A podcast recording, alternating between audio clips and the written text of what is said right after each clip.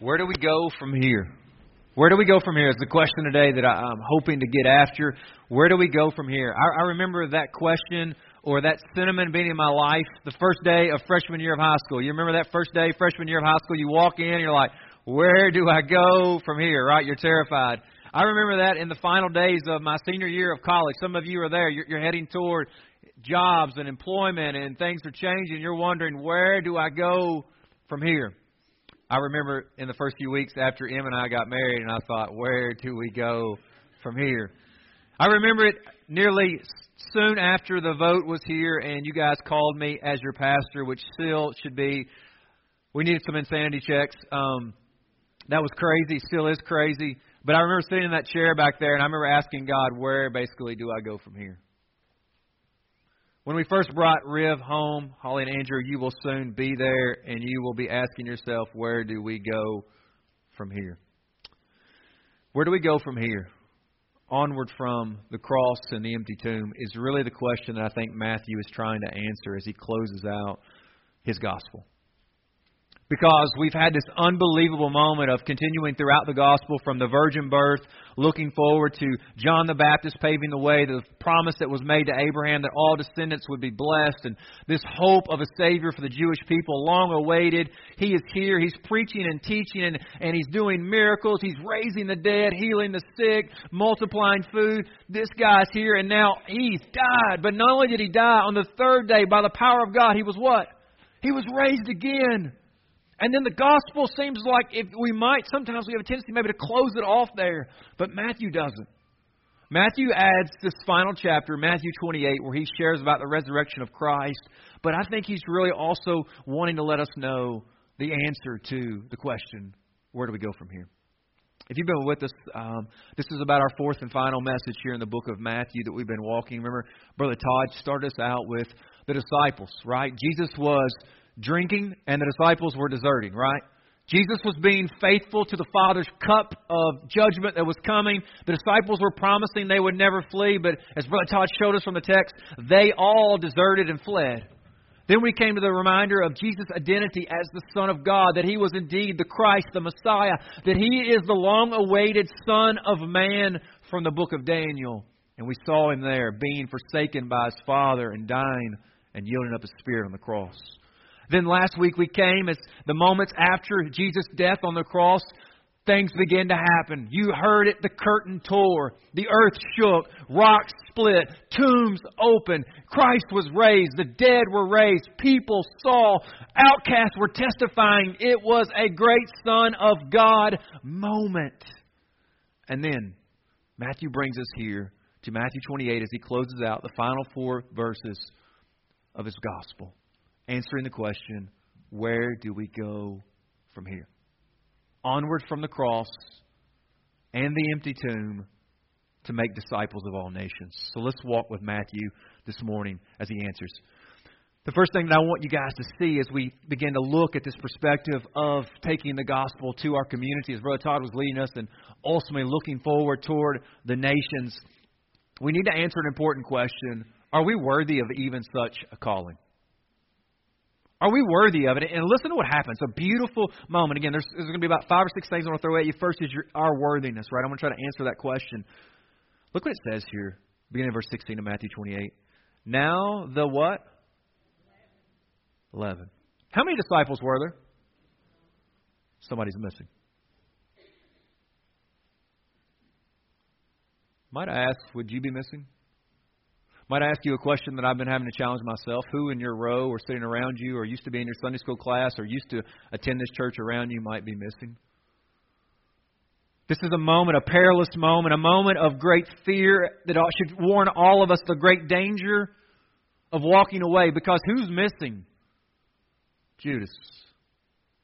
The one who betrayed him has now hung himself and he has stepped out of the picture. It is a moment in which we begin to recognize the great danger of not remaining faithful, the great danger that we all have to slip away or step away. And so, what I want you to remind you, though, when we come to this here in this moment, now the 11 disciples went to Galilee, it says, to the mountain to which Jesus had directed them. And when they saw him, they worshiped. But what happens? But some what? Some doubted, didn't they? In John chapter 20, verse 25, we hear of one who doubted. Do you remember? We even know him by that name, doubting who? Thomas, right? He said, Lord, unless I see the marks, what? In your hand and, the pierced side, right? I will not what? I won't believe. I'm not going to believe. And so here it is in this moment. We have 11 disciples, and some are worshiping, but some are still doubting. Now, we're not really sure exactly what all the doubting is about. It's possible from the text that it indicates there's a hesitation, that they just aren't sure. And, and maybe you'd say, well, why aren't they sure, Blake? But imagine this. You grow up, right, worshiping the one true God, Yahweh. You know that the first commandment of the Ten Commandments is, Thou shalt have no what? No other gods before me. Now you're going to step away from monotheism, right? Worshiping one God and worship someone else unless this someone else is also God. In this moment, they are dealing with everything they've ever known. And this one that died is now back to life, and there is some questions, some doubting, and in fact, there's one of them that is even missing. I would say from the very beginning, again, our worthiness, guys, isn't the fact that going to make disciples means we have everything figured out. It doesn't mean that you've got every answer to every objection of the gospel. It doesn't mean that you've now arrived that you know everything about the Bible. It doesn't mean that your life is somehow now perfect and you've now qualified to be able to tell someone else about Jesus. In fact, we see that these guys are still struggling, and yet it's to these very people that the commission is given to go and make disciples. So I want to remind you and myself that our worthiness does not come from us, but indeed comes from Him. The worthiness to carry out the gospel and take it to your family, this community, and ultimately to the nations is not in your and my strength, but in Christ alone. Let us rest there today that He alone is the one that's made us worthy. And let us be careful if we think for some reason that we ourselves are good, we're the only one that can do it, right? Now, of course I can tell people about Jesus. Of course I can go to the nations. Of course I can be careful. Our worthiness is only in Him. So there they are, the 11. And then he picks up. So not only our worthiness, second thing I want you to see today is our authority. Look what happens here. Begin in verse 18 of Matthew 28.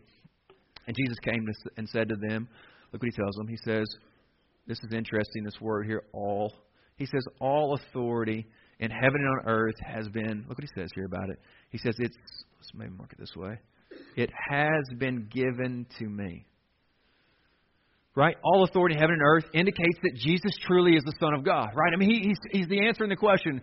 We asked that, that moment Is he the Son of God? Is he indeed that Son of man? And Jesus is saying, I am. I have all authority in heaven and on earth. Right? In fact, all his authority is going to be our authority. We're going to see that in a moment. Right? That, that we are called to do it. Now, if you look, depending upon your translation, you're going to see several alls throughout this, these, these last few verses. Jesus is going to say here that he has all authority. And in a moment, he's going to say that we're go all nations. And then he's going to say that we are to teach all things. And then he's going to tell us at the very end of verse 20, he's going to be with you all the days. Continually, again, depending on your translation, how it follows the original text. But literally, in each of those, all is being used. And Jesus is saying, listen, guys, I want you to know, you may be wondering, you may be doubting, but I want you to know that I am the long awaited one, the one that you've looked for back to Daniel chapter 7. So watch this. This is really, really cool. Again, um, Jesus, how he pulls from Daniel chapter 7 to say, I'm the fulfillment. This is one of the great passages of the Old Testament. Look what it says.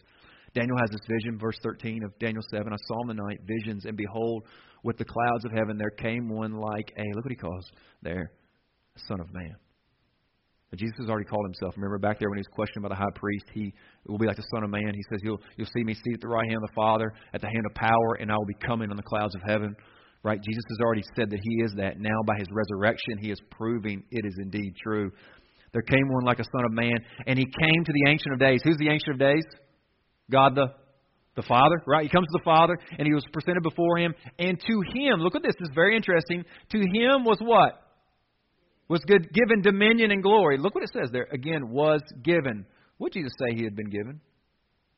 He'd been given all authority in heaven and earth, right? He's the same one. He's saying, listen, guys, that promise of that Son of Man who came before the Ancient of Days, God the Father, and it was given to him dominion and glory, this everlasting dominion, a kingdom that will never end. He says, listen, guys, I want you to know that's who I am. And that authority that I have, I'm now commissioning and calling you. Look what he says here. This is beautiful. He says it's a glory and a kingdom. Look what he says, though. Watch this. That, watch, all. All who? All peoples, all nations, all languages should right? Again, they should do something. What what is the reason why? Right? Why was he given? He says, I want you to know why the Ancient of Days gave him this dominion and authority. It's that all people, all nations, all languages, all colors, all people from all walks of life, rich, poor, red, black, white, everybody, they might come. Look what he says, that they should what? That they should serve him that they should worship this God. Brother Jason was praying earlier this morning that we should worship and praise Him, right? I mean, this is looking forward, saying, listen, guys, I want you to know I have come that all might ultimately worship and serve me because I am gentle and humble at heart. I am worthy of it. Look, he says, he says, His dominion is an everlasting dominion which shall not pass away, and His kingdom one that shall not be destroyed. Right? Everything leads there, this authority, right? Jesus is getting ready to say in just a moment, you're gonna we'll pull it up, I'll show it to you here. Just watch this. So he says again, verse 18, all authority in heaven and earth has been given to me, and then he makes this statement, go therefore. The therefore right is in response to the fact that he has all authority in heaven and earth. He says, Listen, I want you to know the reason why I'm calling you to go is because I have authority to do that. Right? I am your CO. I'm your commanding officer.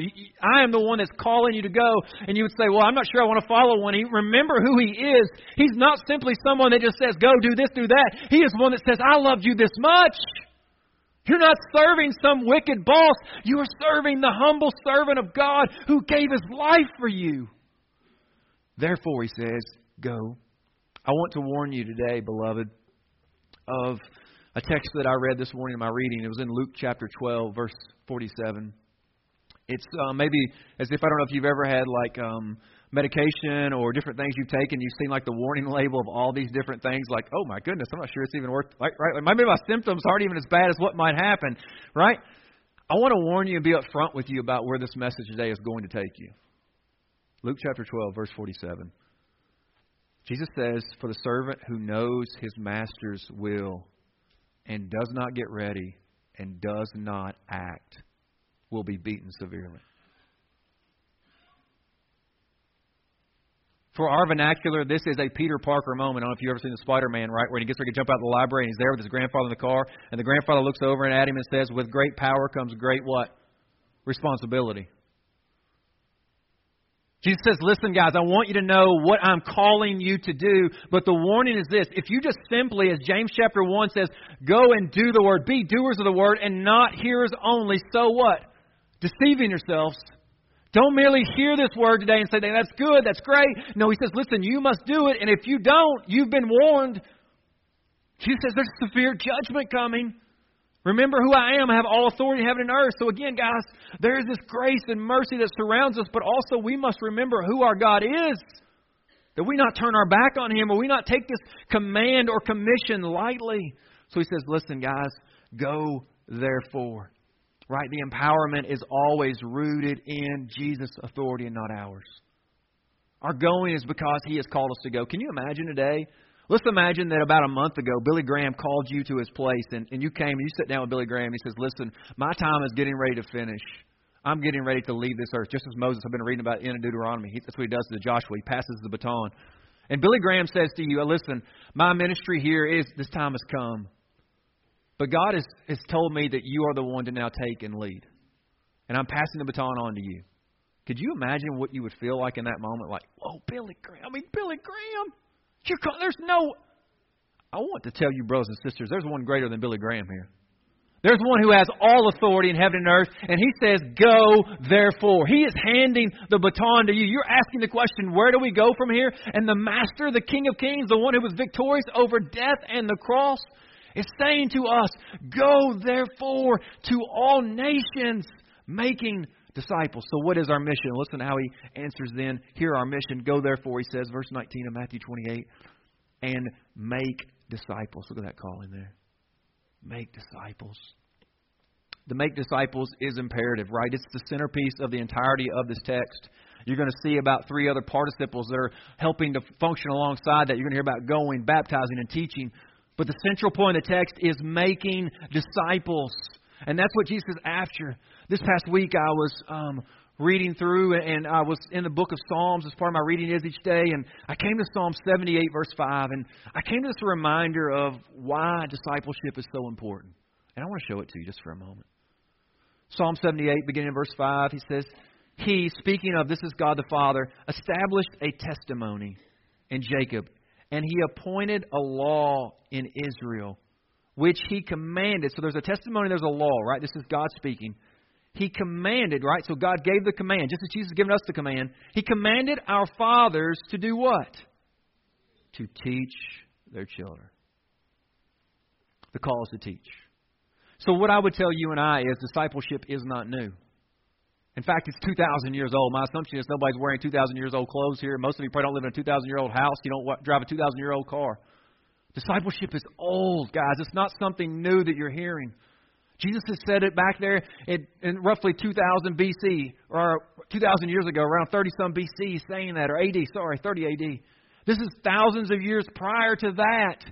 That discipleship was the expectation of God's people to teach them. Look what he says, their children. And you say, well, why, Blake? Why is it so important? Look what he says here. He tells you that. Why? Why would we do this? What he says. That the next generation might know them, the children yet unborn, and rise and tell them to their children. He says, Listen, guys, I want you to know the reason why you're going to teach your children. Ultimately, he's talking about the community of faith here. Why you're going to teach and make disciples is so that they might know them, and not only them, this is about the generations to come. Some of you are thinking about your legacy and what will happen for those that will come after you. The Bible says the greatest thing that you can do for your family and the legacy of those generations that you may not even live to see is to make disciples. You'd say, well, Blake, again, I'm not sure I'm still convinced. Well, look what he says further. Again, we have a big so that there in verse 7. You want to know why, furthermore, you should be doing this? Listen, I want to give you three specific reasons. So that, look what he says here. This is so beautiful, guys. They should set their hope in who? Can you imagine today if you could walk away from your family, the people that you love and care about, and they would have their hope set in God? The Bible says if that is to happen, you are to teach them, you are to make disciples. Secondly, look at this. They would not forget what? The works of God. I wonder today, if your life was to end, who do you most worry about in your family, on your job, those that you love and care about, that might quickly forget and turn their back on God? Guys, the response is not to wait until that moment. The response is to teach today. It's to disciple now while you're here, to teach them the Word of God, to bring the Word of God before them. Again, this is our mission. And look what he says. Thirdly, there, but keep his commandments, right? I mean, this is call, right? Can you imagine that your children would keep the commandments of God long after they're gone out of your presence? Can you imagine that long after those children you've had in Sunday school or the people that you're discipling or pouring in in your community or your job or maybe they meet in your home, that long after they're gone from your presence, they are not forgetting God, they're still hoping in Him, and they are keeping His Word? You say, Blake, I would love that. The Bible says if that is to be so, you are to make disciples. And if you're not convinced, then I give you one last warning from this text, verse 8 of Psalm 78 and that they should not be like their fathers, a stubborn and rebellious generation, a generation whose heart was not steadfast, whose spirit was not faithful to God. He warns that if we fail to make disciples, we are setting up our children and those believers and others who will follow after us for rebellion and to not remain faithful. Brothers and sisters, this is a great warning. This is the very word of God compelling grandparents here today to start discipling in your homes. Moms and dads to start discipling in your homes. For some of you to meet early at work and start discipling people on your job. It is to meet in dorm rooms and houses and to start discipling. This is it, brothers and sisters. This is the warning if we neglect it.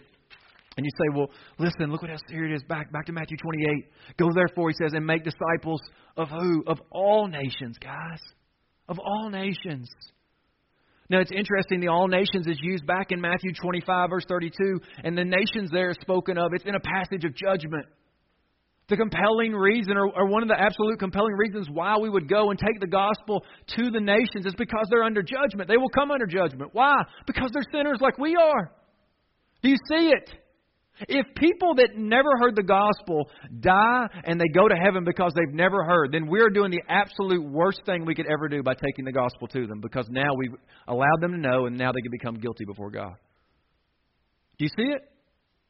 Right? So if people that have never heard the gospel again, if they die and they get to go to heaven because they've not heard, then the worst thing the church could ever do is take the gospel to someone because then they could hear the gospel and refuse it and now be guilty before God. The Bible is clear. The wages of sin is what? That's for everyone. Brothers and sisters, again, we love to hear the good story. We love to celebrate Easter, His death and resurrection. But guys, we must take this gospel to people. This gospel must go to your homes, to your schools, to your community, and to the nations. That's what Jesus' command is. Go therefore, he says, and make disciples of all nations. So we've heard about our worthiness, our authority, and our mission. Now listen to our calling. He says, literally, again, I shared with you the root or the, the central place is making disciples. All right, and so look what he says here. He says three main things. First is go.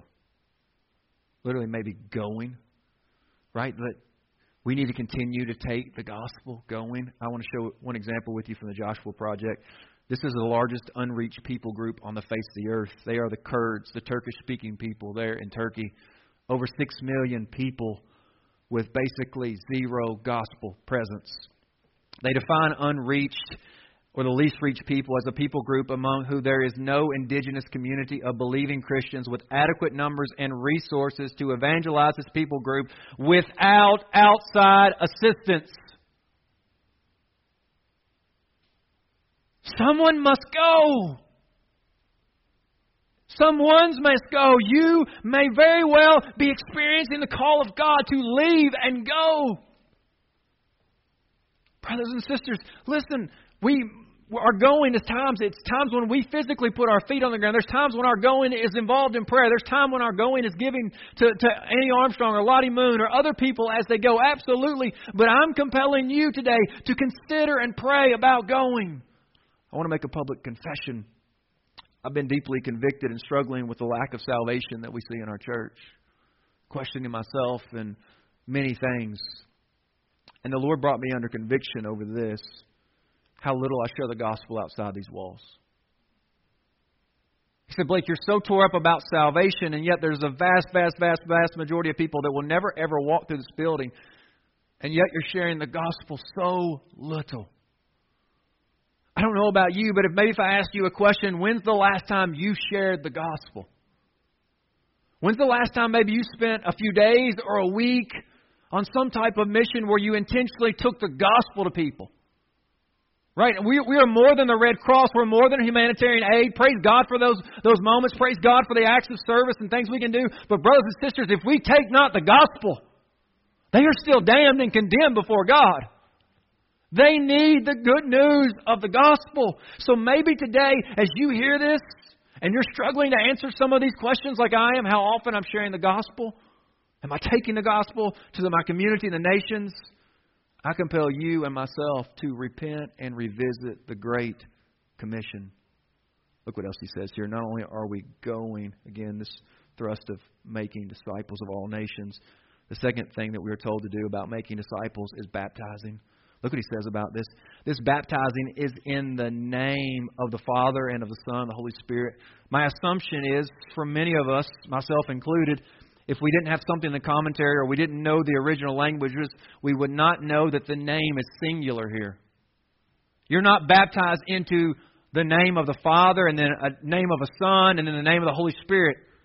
It is name singular Father, Son, and Holy Spirit. It is one of the greatest Trinitarian uh, proclamations we have in the entirety of the gospel. You are baptized into one name. There is but one God revealed as Father, Son, and Holy Spirit. Three distinct person, yet one. This is saying, listen, guys, I want you to know they are baptizing. This is the, the identification as a disciple. What's happening in their baptism? They're being buried with Christ. They are leaving their old way of life. It's a call out of darkness and into the light. Not in the power of their own self, right? Because if we could have done it, we'd already be doing it by now. We are dying to ourselves, and it's the power of God that is raising us up to go and to feel this call to make disciples. A little while back, um, my oldest was uh, here and sharing about his interest in salvation, and we began to talk about it that Sunday night after. And somebody tell me, wh- why do you want to be saved? And he says, Well, Dad, I want to live forever. And I was like, Bro, that's that's awesome. But do you realize that there's also Jesus calling to leave our life of sin, to recognize that our life does not honor God? This this word repentance to leave it and to die to ourselves and come follow Him. I realize, man, we all grow in that. It's not perfect knowledge, not perfect understanding. I'm not saying that.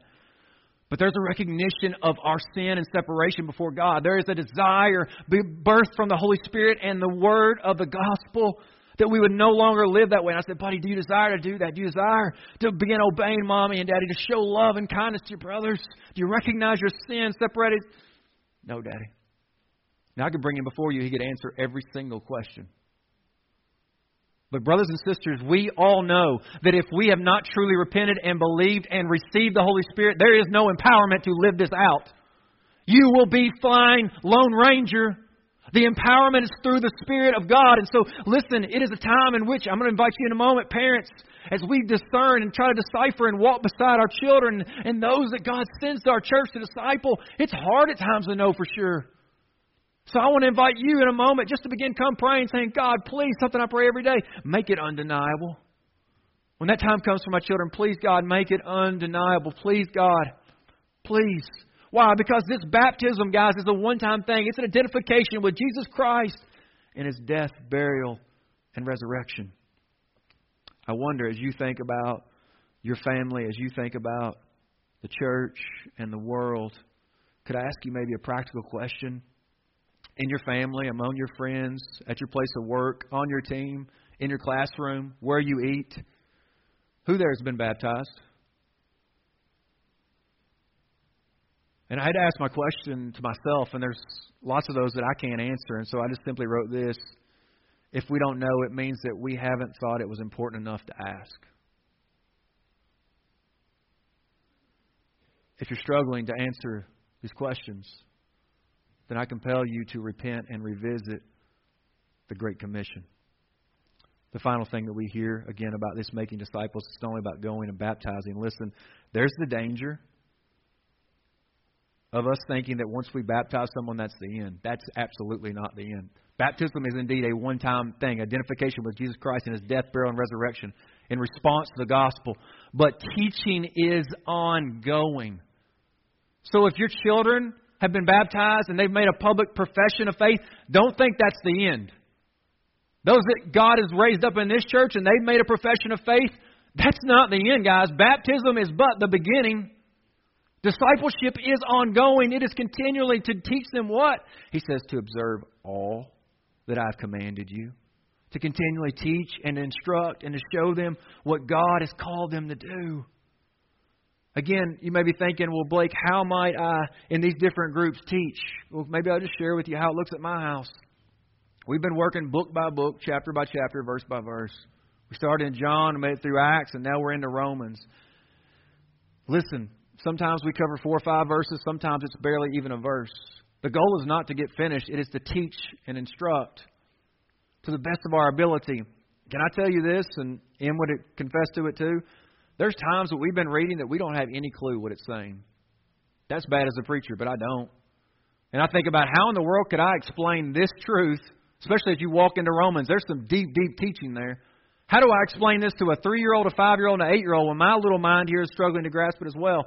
So, my point again is don't think that I'll just start discipling my children, I'll start discipling others, I'll start teaching that class at church, I'll invite other friends around me into my home once I figure everything out. Guys, that day will never come.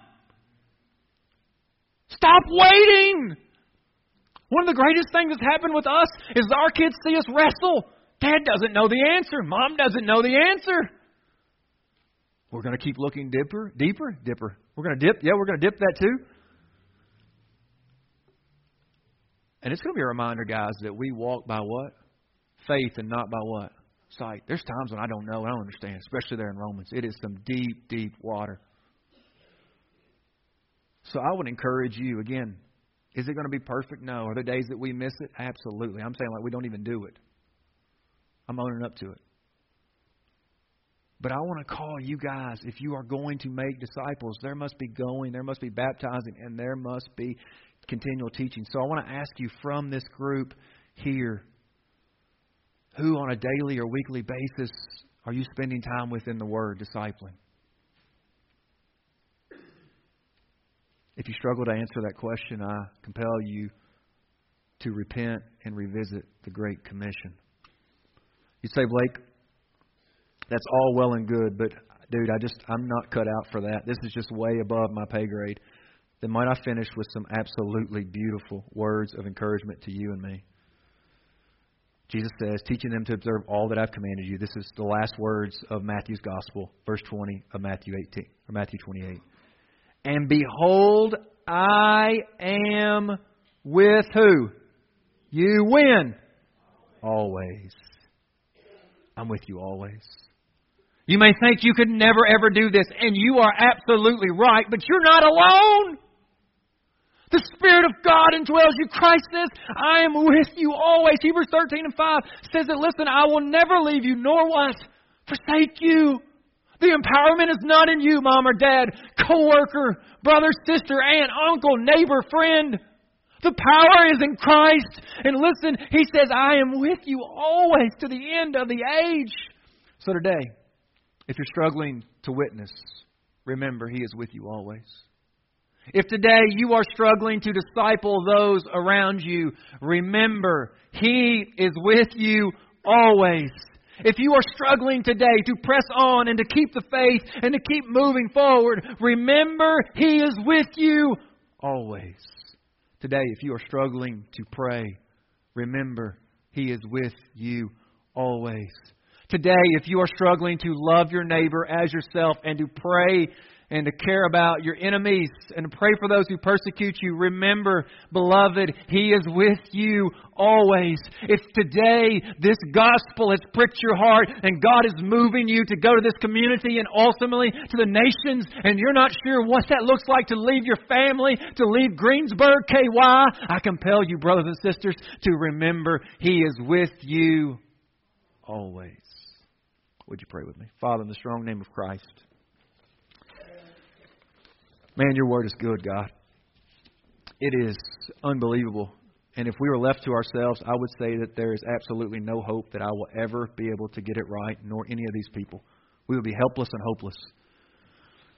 But there is the resurrection. There is, because of Christ's death for our sins, we are now made clean, and therefore there is the indwelling of the Holy Spirit. We are not orphans here. We just sang it. We are your children, indwelt by your Spirit, that Christ is with us always. So, Father, the strength to live this out today is not in us, but it's in you. So, Father, today I pray that our people would leave so hopeful and so encouraged because of who you are, not because of their gifts, abilities, or how great it's gone, or maybe how bad it's gone in the last weeks, months, or years.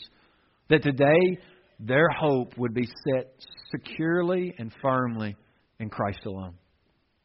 Father, we confess that maybe we haven't been as faithful as we need to be with our family, to this community, ultimately to the nations. Father, I repent of that in my own life. I just, I own it, God. I pray that you would forgive us. But not only forgive me, God, I want to be changed. I'm asking that you would change my heart. Give me boldness when I'm afraid. Give me strength, God, when I don't have the courage. I just I know I need to say something to that group of guys or that person or stop on the side of the road, and I'm always all these reasons why. Father, forgive me of that and just give me your boldness. Give me your strength. Let me not be disobedient. And I pray the same for my brothers and sisters. I don't know what their stories look like, but if it looks like mine, they've got things that they haven't got right either. But just change us, God. I love you, Lord. I ask it in Jesus' name. Amen. This morning, I, I want to be specific. Three different invitations. Maybe you're struggling with going. And you've heard the gospel today, and God's calling you to go. That going may be to your family, it may be into this community, and it may be to the nations. I want to invite you right now. Let's just come and let's just pray for God's strength, not our own. Would you come? Maybe God's just been pricking your heart. You know that you are called to go and do more, and you haven't, and you're just owning it today. You're just saying, God, I'm coming, I'm repenting, saying, Lord, forgive me. So I invite you, come on now. For those that are baptism, and you've got maybe children or grandchildren, or you yourself, and you're not sure about where you stand with Christ or what's going on, I want to invite you to come and say, God, you know the hearts of everyone. Would you just make things clear? Would you give us wisdom as parents, as church, as a Sunday school teacher with small children, God, as an Awana worker, Lord, as I disciple kids in my classroom as a teacher? I know I'm not supposed to say anything, but God, you're just at work and you're bringing out conversations. And sometimes I don't even know what to do, but God, I want to point them to you. So, Lord, I'm just coming today asking for more strength, more courage to make disciples and to compel them to be baptized and follow you. Have you done that?